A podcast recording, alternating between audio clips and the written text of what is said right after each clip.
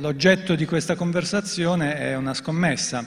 E la scommessa è quella di parlare di temi apparentemente tecnici, certamente complessi, in modo che questi temi tecnici forniscano lo spunto per una riflessione generale, se mi si passa l'espressione filosofica, sulla questione della memoria, della testimonianza e della verità e del rapporto appunto che esse hanno con eh, le parole e cercando di parlare di questi temi in modo che essi siano eh, accessibili, comprensibili, spero, mi direte alla fine se la scommessa è vinta o persa, anche a chi di queste cose non si è mai occupato. Cioè l'idea è di collocare eh, una riflessione che parte dalla testimonianza nel processo, dalla memoria nel processo, in un quadro più ampio per capire che cos'è la memoria e che cos'è la memoria condivisa un tema cruciale, a mio modo di vedere, della modernità. E vorrei cominciare con un paio di citazioni. Chi mi conosce un po' sa che amo le citazioni, mi piace eh, giocarci e le citazioni aiutano a introdurre questioni complesse, uno si mette sulle spalle eh, metaforiche di persone più alte e guarda il mondo e prova a mostrarlo in maniera più efficace. La prima è di Brodsky, scrittore russo, premio Nobel credo nell'87. Ciò che la memoria ha in comune con l'arte è la tendenza a selezionare e il gusto per il dettaglio. La memoria contiene proprio i dettagli, non il quadro di insieme. La convinzione di ricordare il tutto in modo generale, la convinzione stessa che permette alla specie di continuare a vivere, è priva di fondamento. La memoria assomiglia essenzialmente a una biblioteca dove regna il disordine alfabetico e soprattutto dove non esiste l'opera completa di nessuno. E l'altra è di Primo Levi, che diceva, non è stato certo l'unico, ma lo ha detto da un punto di vista particolarmente qualificato e denso, che la memoria è meravigliosa ma fallace ovvero è semplicemente individuale, è inesorabilmente particolare, soggettiva e intima e non può essere scambiata con quella di altri, può essere integrata, dico io. Essa è un angolo emotivo individuale, irriducibile. È soggetta per questo poi a fenomeni di logoramento fisiologico, è soggetta a un grado di fallibilità molto più alto di quello che secondo il senso comune potremmo pensare la memoria è la risorsa primaria della testimonianza nel processo e fuori dal processo, ma è anche, paradossalmente in apparenza, ma vedremo quanto poco paradossale sia il concetto, la fonte del falso in buona fede, della falsa testimonianza inconsapevole. La memoria parziale è lo sguardo su cui si fonda.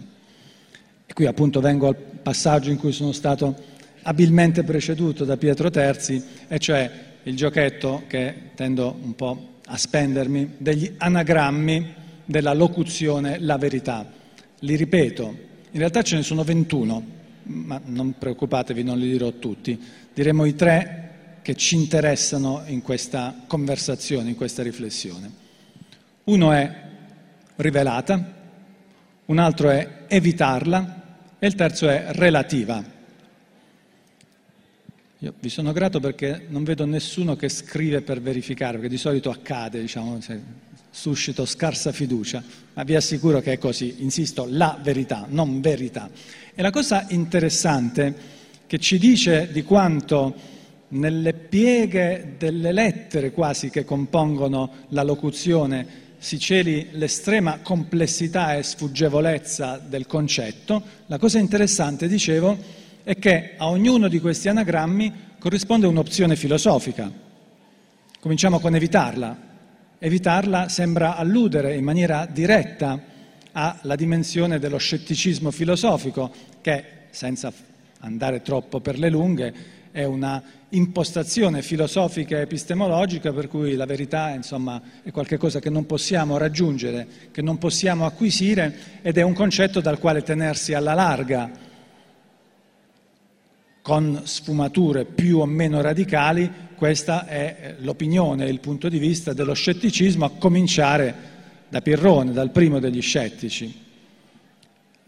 L'anagramma rivelata allude alla metafisica o alla religione, all'idea che esista una verità e una soltanto e che il modo per conoscerla sia una procedura logica o una rivelazione da parte di una entità superiore. Nell'ambito del processo la verità rivelata è quella dei processi inquisitori, in cui non vi è tanto la necessità di capire quello che è accaduto, quanto la necessità di ottenere in un modo o nell'altro una confessione. Vedremo fra poco quanto la confessione sia materiale pericolosissimo per la verità e per la giustizia. E poi c'è relativa, e notate che eh, l'anagramma di le verità è relative, anche questo è interessante, regge come dire al plurale. La verità relativa è quella che allude a una prospettiva non di relativismo, una delle parole più orribili che siano circolate negli ultimi anni, ma alla consapevolezza della pluralità di punti di vista, quello che diceva Levi e in altro modo che diceva Brodsky nelle citazioni che ho letto poco fa, e della necessità di comporre questa pluralità di punti di vista per cercare di raggiungere una visione d'insieme condivisibile. Il concetto di condivisione è un concetto fondamentale quando si parla di verità e quando si parla di memoria. Vorrei sottoporvi a questo punto una domanda, quale ovviamente, considerato che non siamo pochissimi, non sarà possibile una risposta a una conversazione diretta, ma insomma eh, eh, chiedetevi per un attimo se l'espressione verità dei fatti, tanto frequentemente utilizzata nel dibattito pubblico, a volte anche nelle sentenze o impaludate conversazioni, abbia un senso. Ripeto, ha senso parlare di verità dei fatti?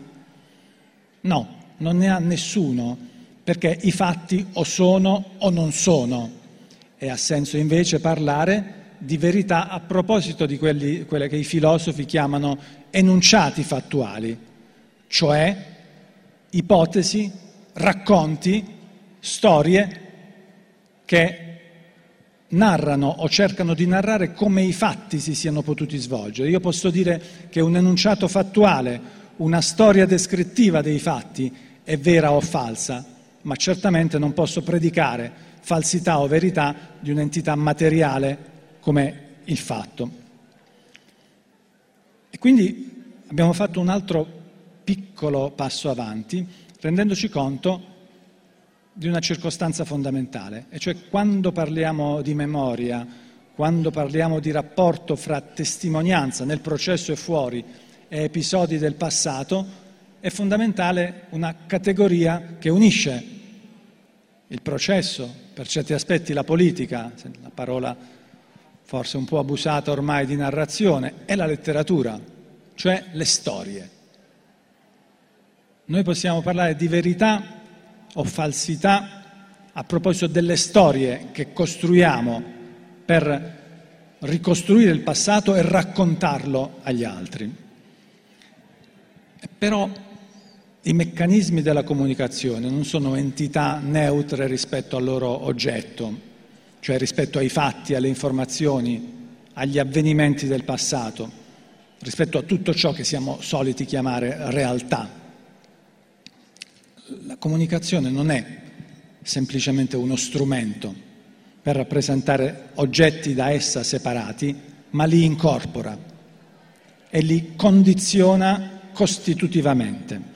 Un celebre studioso del comportamento umano, Václavic, fondatore della scuola di Palo Alto, provocatoriamente, ma neanche tanto, vedremo fra poco, soleva dire che la comunicazione, quindi le storie, il modo in cui narriamo i fatti del passato, crea quella che noi chiamiamo realtà.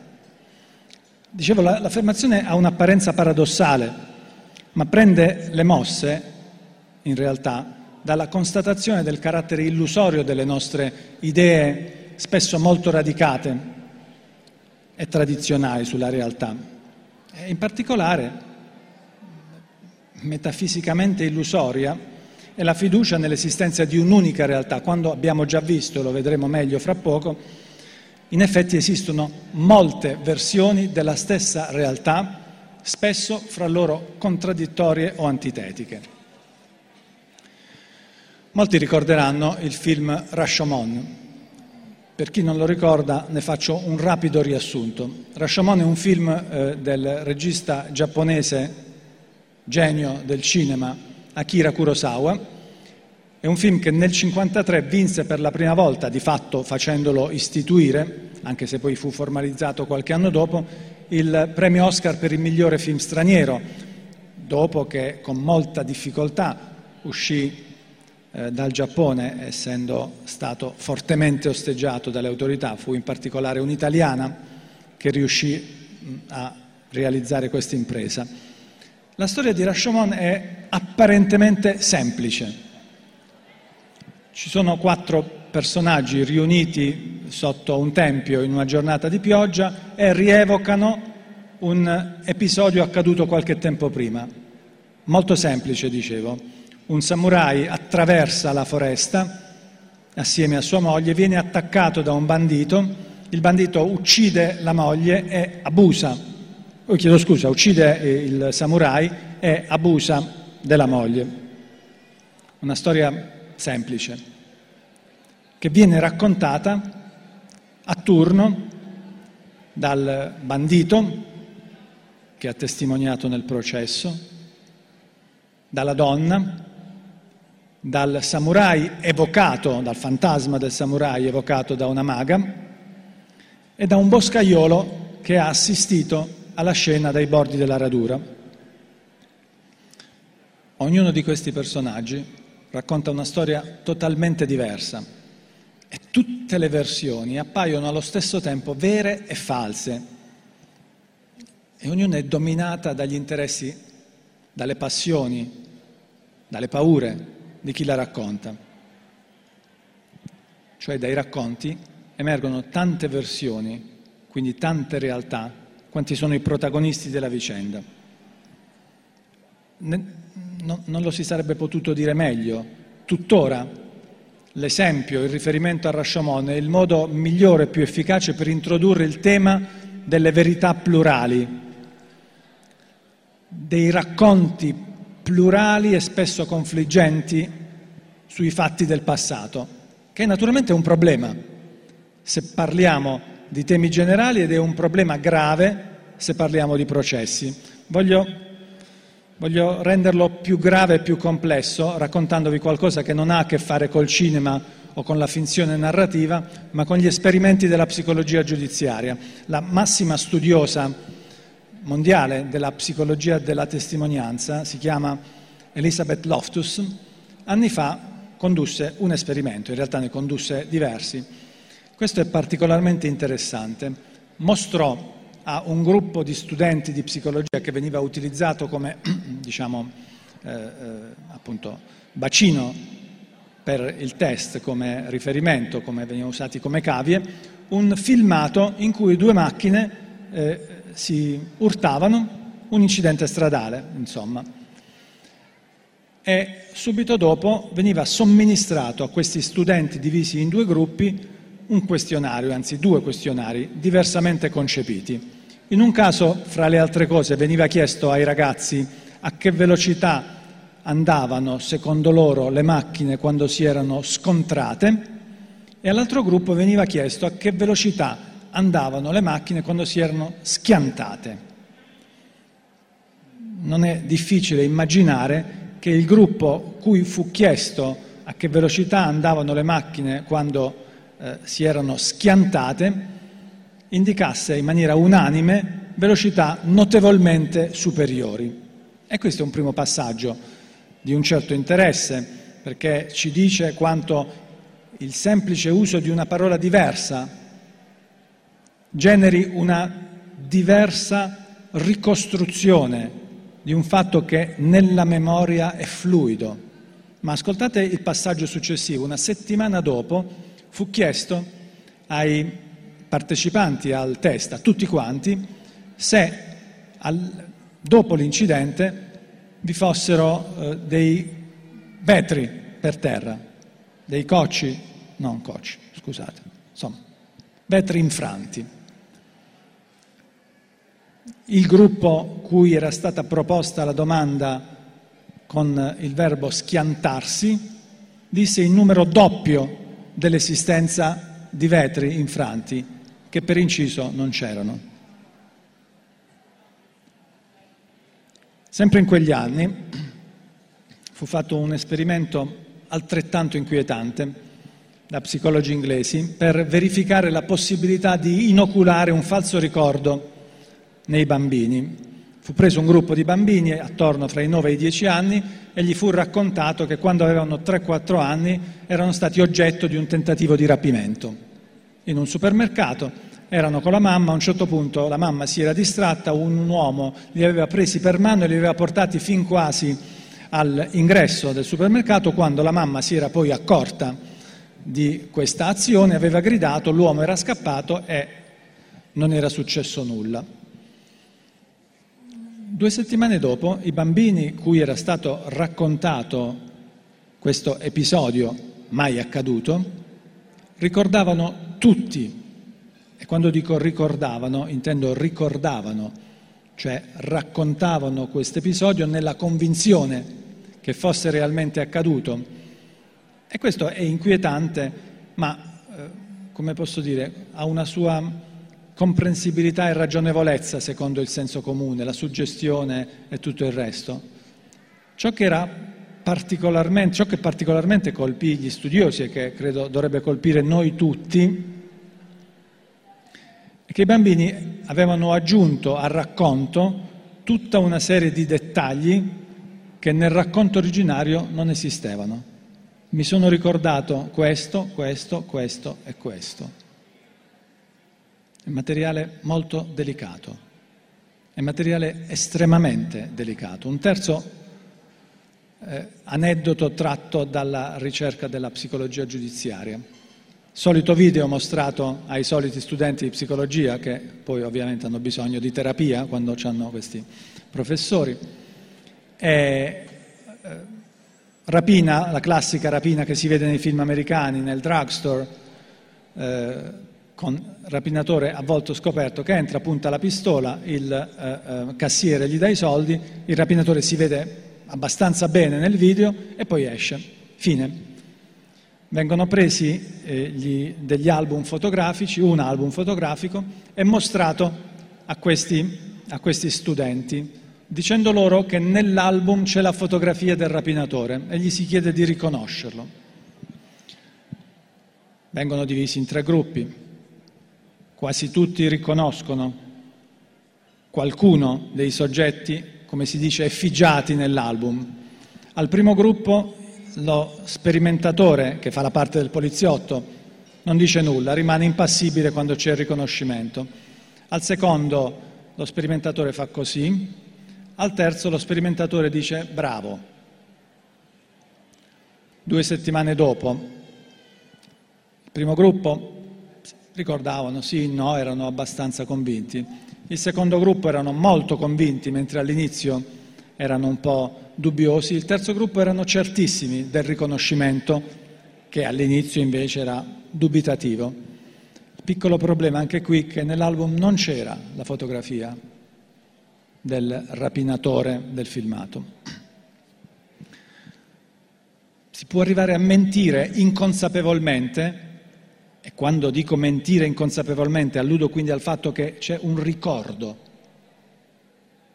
Qualunque cosa significhi l'espressione ricordo, ci stiamo accorgendo di quanto sia sfuggente il verbo e l'espressione, si può mentire anche contro il proprio interesse nella convinzione di dire la verità.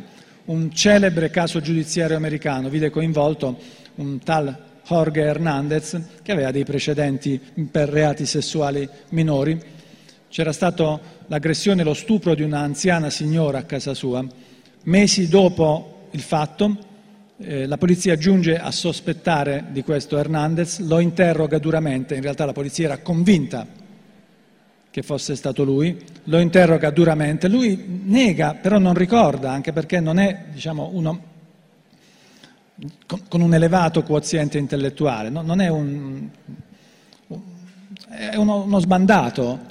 La polizia lo interroga duramente e lui nega, dicendo ma io non ho violentato nessuno. E che hai fatto quella sera? Non me lo ricordo. C'erano le tue impronte digitali? Falso. Ci sono dei filmati dai quali ti si vede, è meglio che confessi. E questo comincia a confondersi. C'eri, c'eri e poi comincia a ricordare. Sembra incredibile, ma questo confessa e confessa convinto di aver fatto qualcosa, cioè di essere effettivamente entrato in quell'appartamento e di aver fatto qualcosa che non riesce a dire ovviamente con precisione, ma ricorda di aver fatto qualcosa. E sei mesi dopo, per sua fortuna, il test del DNA dimostra che non c'entrava nulla.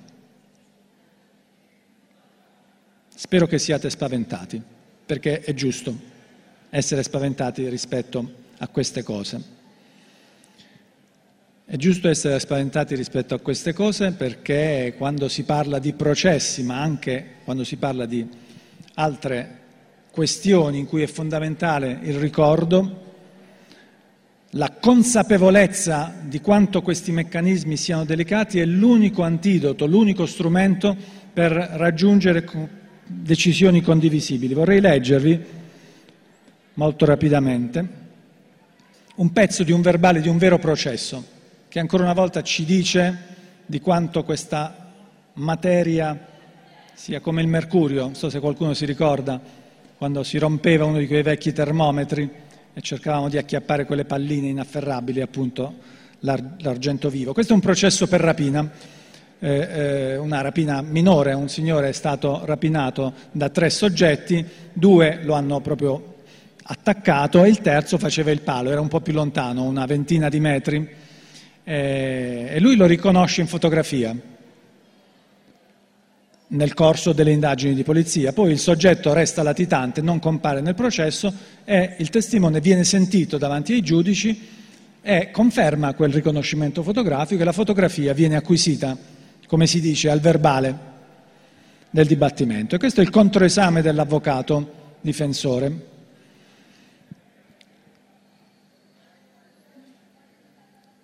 Ne leggo soltanto una parte perché rischiamo di andare fuori coi tempi. Allora, lei in questura visionò delle fotografie? La seconda volta, sì, la mattina dopo.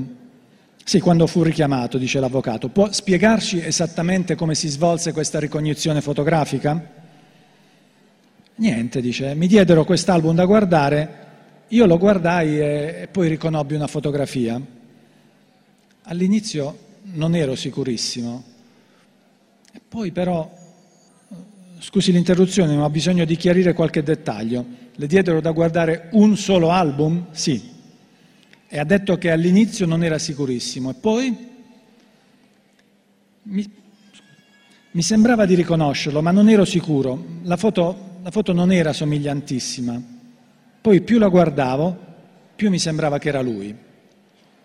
Perché si soffermò su quella foto? Perché era una faccia nota. Insomma, poi mi resi conto che era uno dei rapinatori. Ho capito. Lei ha detto una faccia nota. Prima di questi fatti, prima della rapina, lei questo signore non l'aveva mai visto? No.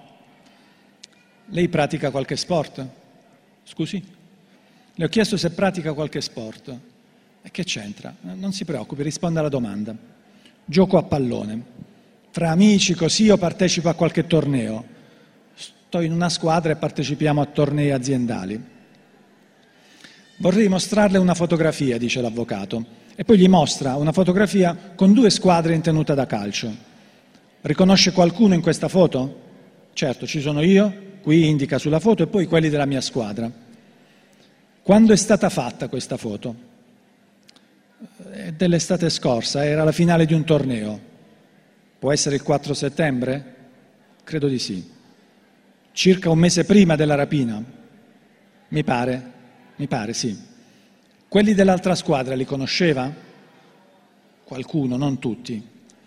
Vuol guardare di nuovo la foto e dirmi per piacere chi conosce? Il teste guarda la foto, questo lo conosco, questo anche, questo... Questo, Presidente, possiamo dare atto che il test indica il secondo in piedi da sinistra della squadra, eccetera, eccetera, eccetera. Questo assomiglia a chi assomiglia? Assomiglia un poco alla fotografia, a quello in questura, a quello che lei ha riconosciuto sull'album. Un poco si assomiglia, ora non è facile. Effettivamente, dice l'avvocato, è la stessa persona. Lo ricorda adesso? Potrebbe essere lui. Volevo chiederle, signor Tizio, adesso che si è ricordato di avere già visto in passato la persona che poi riconobbe in fotografia, in questura, questo signore che giocò a pallone con lei, eh, non com'era nell'altra squadra, vabbè, un po' certo, intendevo durante la stessa partita, dicevo, adesso che si è ricordato, può affermare che la persona che giocò a pallone quella sera nella squadra avversaria alla sua era la stessa che partecipò alla rapina? Adesso come si fa? È difficile così su due piedi. Certo, mi rendo conto. Le faccio una domanda un po' diversa. Quando lei subì la rapina e vide a 20 metri di distanza il terzo complice, si rese conto che poteva trattarsi della stessa persona con cui giocò a pallone circa un mese prima? No. Come facevo? E era lontano. Io ho finito. Presidente, grazie, io no, mi dovete sopportare un'altra mezz'ora. È impressionante. Questo è l'avvocato che è stato bravo. Cioè, è un caso plastico di cortocircuito. Noi non lo sapremo mai, può anche darsi che quello fosse il rapinatore, ben inteso. Potrebbe anche essere. Quello che è interessante però è che c'era questa zona cieca della memoria di questo signore, questo cortocircuito, una cosa possibile, io dico probabile, e che invece davvero non fosse il rapinatore e che avesse visto sotto la pressione della sacrosanta degli investigatori convinti che fosse là, visto una faccia nota eh, eh, che però non sapeva chi fosse, confusamente nota e che poi magari per via della somiglianza o chissà per via di che cosa, questo non ci interessa, avesse riconosciuto, come capita tante volte, erroneamente. Il riconoscimento fotografico è roba pericolosa, perché ha a che fare più di altre con la straordinaria natura creativa della memoria. Eh, mi, mi, scuso, mi accingo a leggere un breve brano da una cosa che ho scritto io, però credo sia pertinente. Il libro è Il bordo vertiginoso delle cose.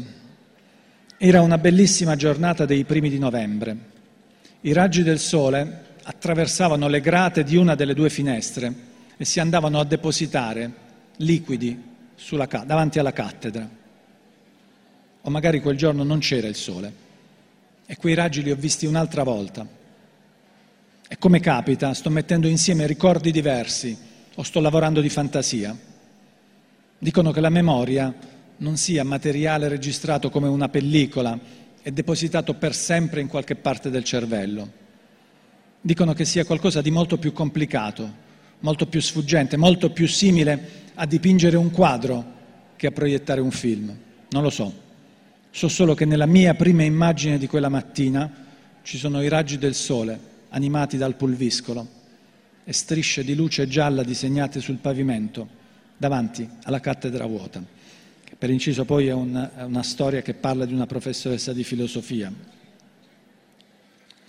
Vedete, quando si parla di verità del processo, di verità che il processo mira a ricostruire, si parla di un tipo di verità che è diverso dalle verità delle discipline formali, dalla logica, alla matematica. Si parla di verità storiche che sono, anche se spesso non ce ne rendiamo conto, per usare un'espressione di Karl Popper, verità approssimative, laddove l'espressione approssimativa è un'espressione carica di significato e di precisione, in modo paradossale. Approssimativo vuol dire che la verità storica, sia essa delle discipline come la storia o la verità del processo, è un'ipotesi di ricostruzione dei fatti del passato che si avvicina a come quei fatti possono essere effettivamente andati, ma non è mai in grado di riprodurli per una ragione molto semplice. La verità processuale fattuale è una forma particolare di verità storica, dice Ferraioli, un filosofo del diritto, relativa a proposizioni che parlano di eventi passati, come tale non direttamente accessibili all'esperienza.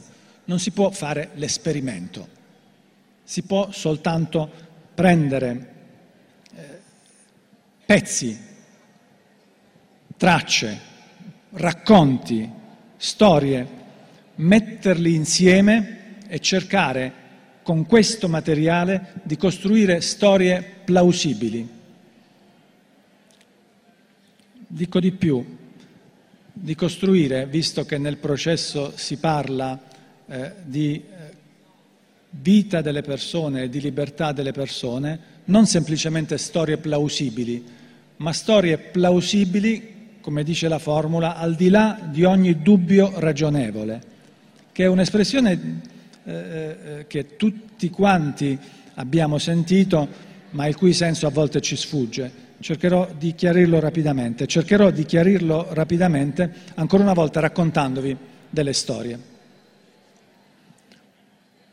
Processo per omicidio di mafia.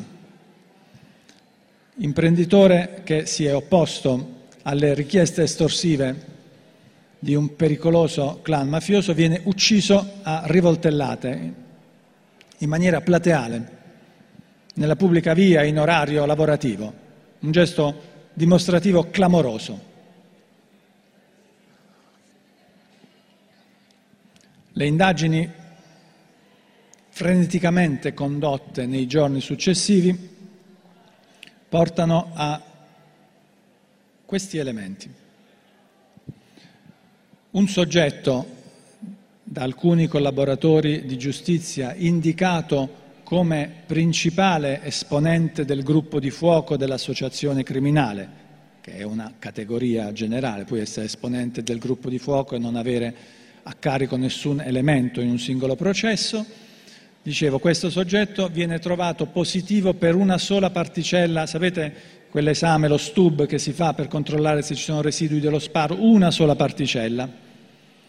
Un testimone trovato con estrema fatica, un testimone su cui poi è stato fatto anche un film, molti anni dopo, lo riconosce prima in fotografia e poi in una vera ricognizione personale come la persona che ha visto scappare a 400 metri dal luogo dell'agguato mortale con una pistola in mano, una pistola a tamburo e l'omicidio era stato commesso con una pistola a tamburo.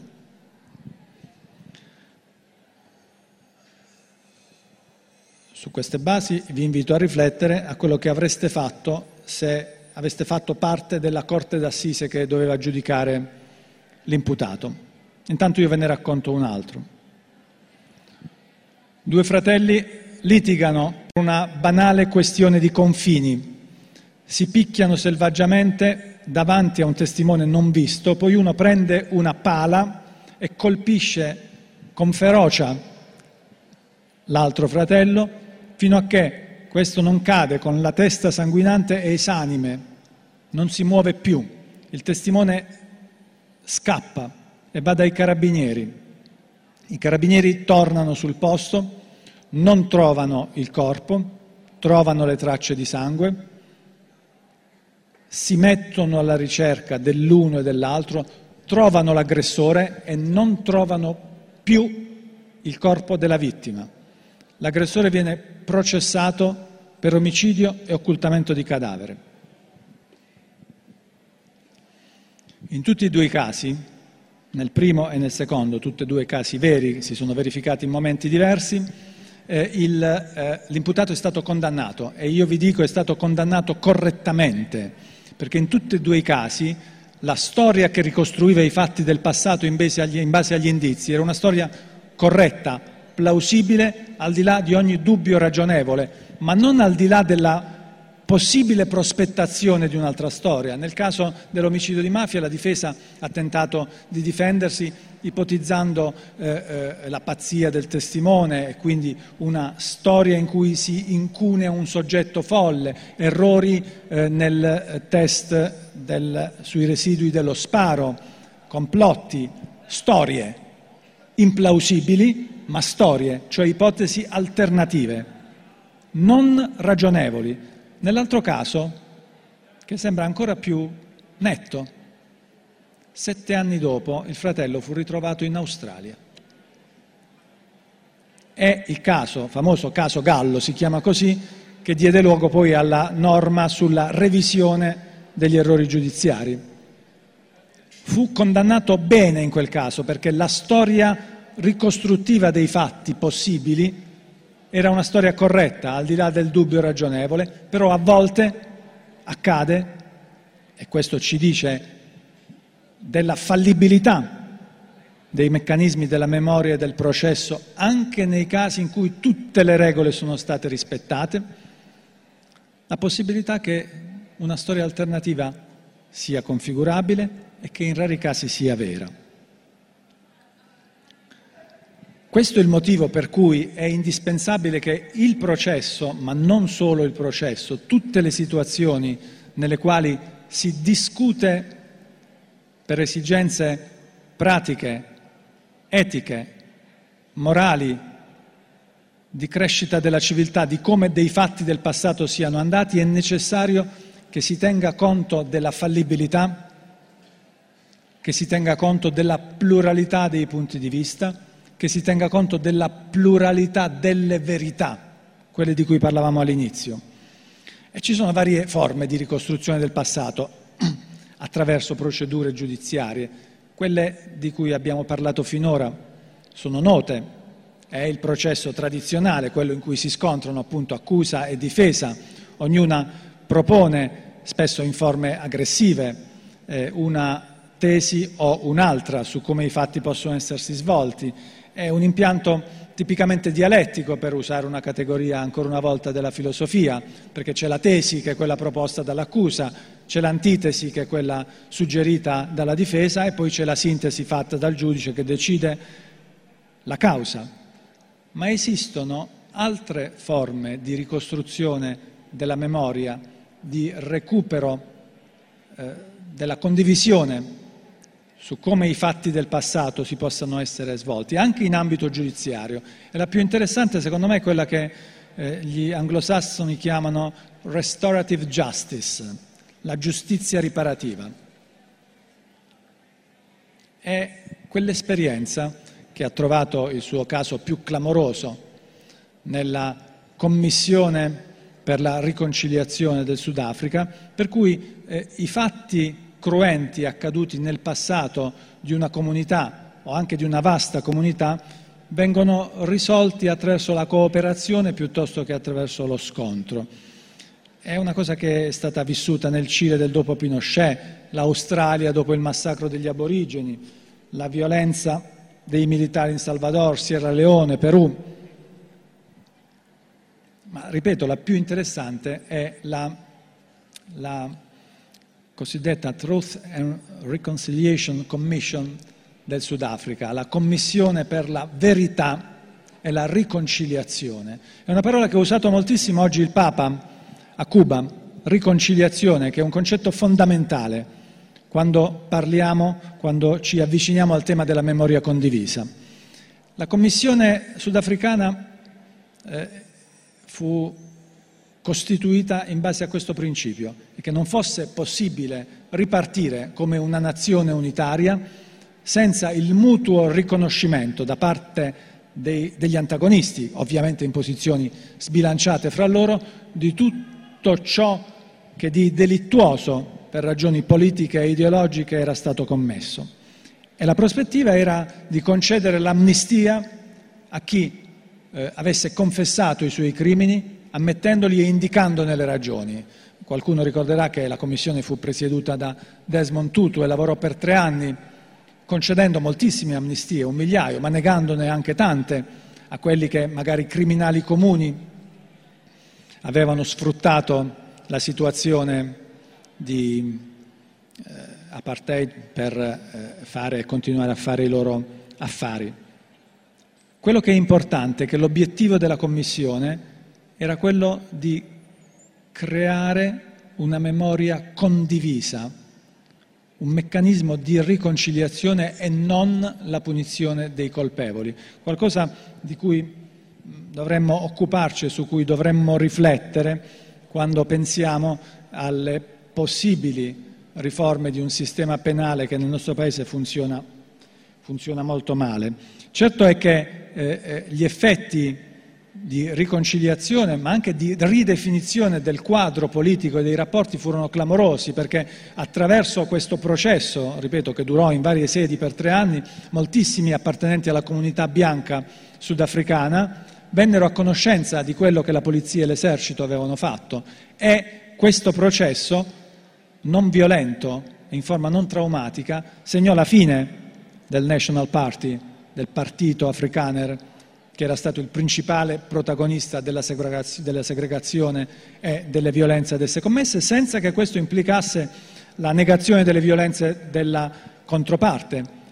Ci furono eh, le confessioni e le amnistie o le condanne anche per gli appartenenti al eh, African National Congress, cioè il partito dei neri, che aveva combattuto spesso con gli stessi metodi la violenza del regime segregazionista.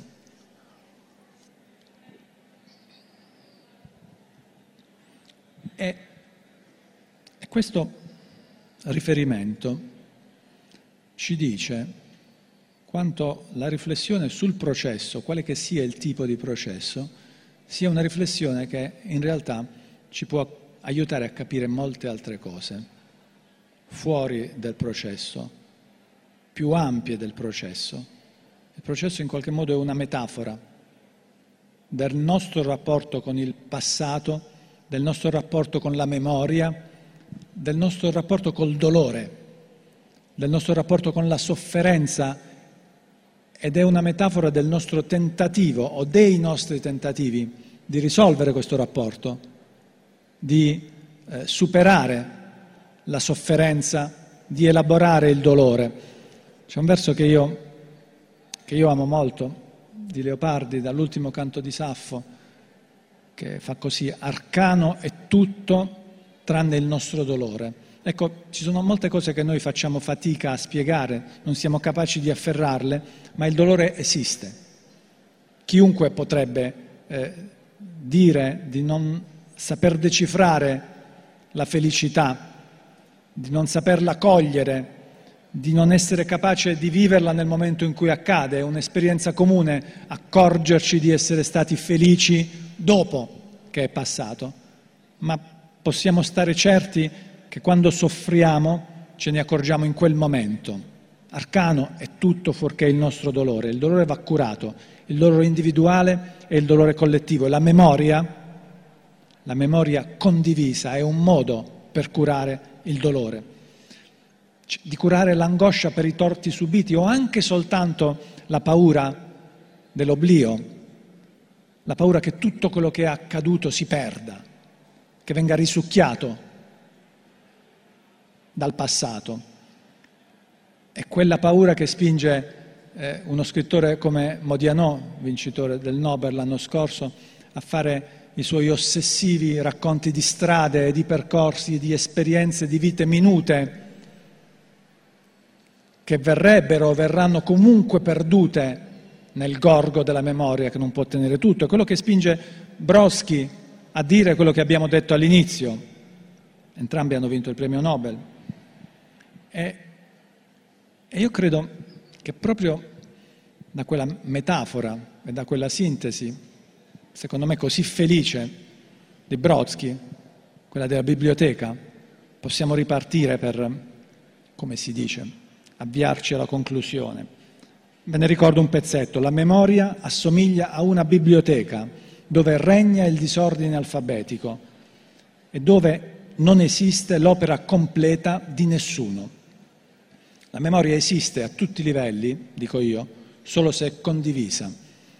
Ieri ero a un altro incontro e ho sentito una frase che era contenuta in un libro di una scrittrice italiana, Laura Pariani, una frase eh, eh, eh in spagnolo, dice sentita in Sud America, memoria de uno solo no sirve para nada. L'ho trovata bellissima, eh, straordinariamente efficace, non serve a niente. La memoria è un fatto collettivo, è forse più di ogni altro concetto umano una questione di condivisione. È il frutto di uno scambio, è oggetto di una grande conversazione. C'è una, una frase eh, di uno scrittore messicano in un libro molto interessante, molto divertente e molto profondo, che si chiama Troppi libri. E lui dice una cosa io, nella quale mi ritrovo molto su cos'è la cultura e su cosa sono i libri. Lui dice la cultura è conversazione. Scrivere, leggere, redigere un testo, stampare, distribuire, catalogare, recensire possono alimentare questa conversazione tenendola in vita. Si potrebbe affermare persino che pubblicare un libro equivale a inserirlo nel bel mezzo di una conversazione, che fondare una casa editrice, una libreria o una biblioteca equivale ad avviare una conversazione, una conversazione che sorge, come dovrebbe essere, dal dibattito locale, ma che si apre, come dovrebbe essere, a ogni luogo e a ogni tempo. Beh, qui si può sostituire alla parola cultura la parola memoria, senza fare una sostituzione troppo arbitraria. La memoria è conversazione. La memoria è dialogo e vi è conversazione se c'è scambio e anche conflitto nella percezione e nel rispetto delle diversità.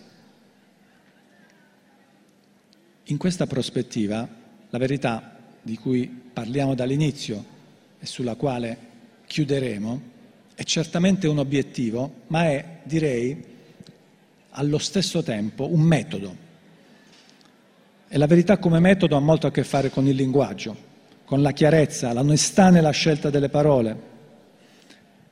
Verità come metodo significa scegliere parole precise e oneste per dire quello che si ha da dire, per comunicare e non per creare muri, per trasferire verità certamente parziali in quel dibattito che mira a produrre verità condivise. In questo senso la verità come metodo è definita soprattutto dai suoi contrari, che sono certamente menzogna, ma anche e soprattutto manipolazione, sciatteria, inconsapevolezza. L'inconsapevolezza è una delle malattie della democrazia L'inconsapevolezza è quello che trasforma i cittadini in sudditi e la ricerca della verità come metodo è uno degli antidoti e lo strumento è l'attenzione alle parole, alle parole che dicono gli altri e a quelle che diciamo noi. Un libro recente mio ho aperto con una citazione ancora una volta di Primo Levi che voglio leggervi. Abbiamo una responsabilità finché viviamo. Dobbiamo rispondere di quello che scriviamo, e io aggiungo diciamo, parola per parola, e far sì che ogni parola vada a segno. Vedete, abbiamo cominciato, l'abbiamo detto più di una volta, parlando degli anagrammi della locuzione la verità. E abbiamo detto di come e di quanto, come quanto ognuno di questi anagrammi sembri alludere a un sistema filosofico e quindi a un'opzione teorica sull'idea di verità e quindi sull'idea di eh, storie, sull'idea di racconto, sull'idea di ricostruzioni condivise. Vorrei che li ricordaste ascoltando la citazione con cui vorrei concludere questo, questa mia conversazione. Abbiamo detto che la memoria individuale è soggettiva, ce lo insegnano gli studi sulla testimonianza, ma ce lo insegna anche l'esperienza comune nel momento in cui è vissuta in modo consapevole, tutto quello che abbiamo detto finora. La memoria condivisa è l'antidoto, ma la memoria condivisa è il risultato di una pratica, direi quasi di una tecnica nell'accezione greca del termine, di una tecnè. E questa tecnè è la discussione libera, la discussione rispettosa, il confronto dei punti di vista, la ricerca degli elementi comuni e la scelta delle ricostruzioni preferibili, eticamente ed epistemologicamente. E questo si ottiene con il confronto dei punti di vista sostenuti dai buoni argomenti. L'argomentazione rispettosa, e forse l'aggettivo è superfluo perché l'argomentazione è rispettosa o non è, è la chiave di volta dell'edificio della memoria condivisa, sia essa la memoria della storia, la memoria dei romanzi, la memoria dei processi.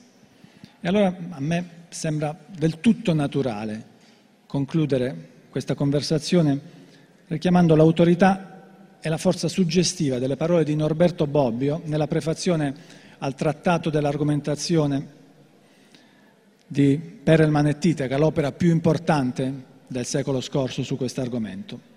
Scrive Norberto Bobbio, la teoria dell'argomentazione rifiuta le antitesi troppo nette mostra che tra la verità assoluta degli invasati, quella rivelata, e la non verità degli scettici, evitarla, c'è posto per le verità, da sottoporsi a continua revisione, mercé la tecnica dell'addurre ragioni pro e contro. Sa che quando gli uomini cessano di credere alle buone ragioni, comincia la violenza. Grazie a tutti. Thank you.